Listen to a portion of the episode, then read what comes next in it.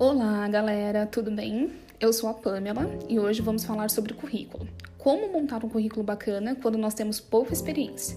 Então, jovem, se liga nessa.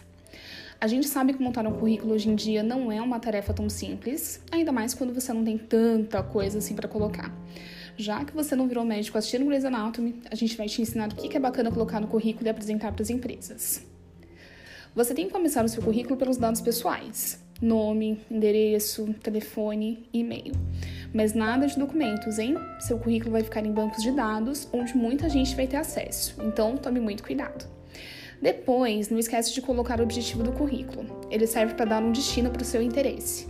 Mas, como eu sei que você nunca trabalhou, é bacana destacar a área que você gostaria de trabalhar ou a vaga específica que você está em busca. Então, por exemplo, se você tem muita afinidade com a área administrativa, coloca lá, área administrativa, ou área de atendimento, ou, por exemplo, uma vaga para jovem aprendiz. Outra informação importante é a sua formação, se você está estudando ou já terminou o ensino médio. Ah, não esquece também da previsão de término, tá?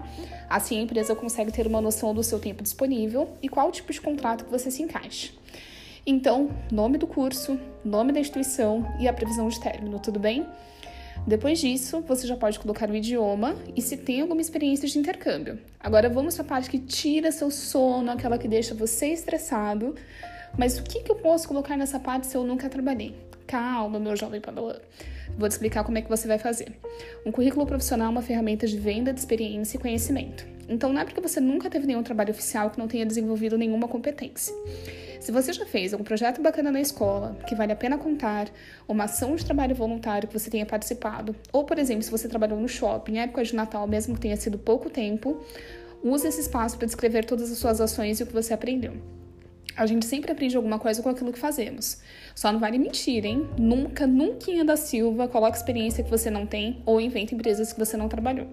O currículo vai servir para a empresa conhecer um pouquinho das suas habilidades, competências, mas principalmente do seu talento. Então faça um currículo com a sua cara. Isso vai te ajudar a criar uma marca com a empresa e mostrar a sua autenticidade. E agora, para fechar o seu currículo, não esquece dos seus cursos, tá bom? Workshop, feiras que você tenha ido. Isso mostra o seu interesse em aprender e crescer como profissional. Então, não esquece que procurar trabalho é um trabalho, precisa de dedicação. Então, tira um tempinho do seu dia para se tornar um profissional melhor. Agora que você já sabe como montar o currículo, bora botar a mão na massa e mostrar a cara para o mundo. Aposto que você tem muita coisa para mostrar.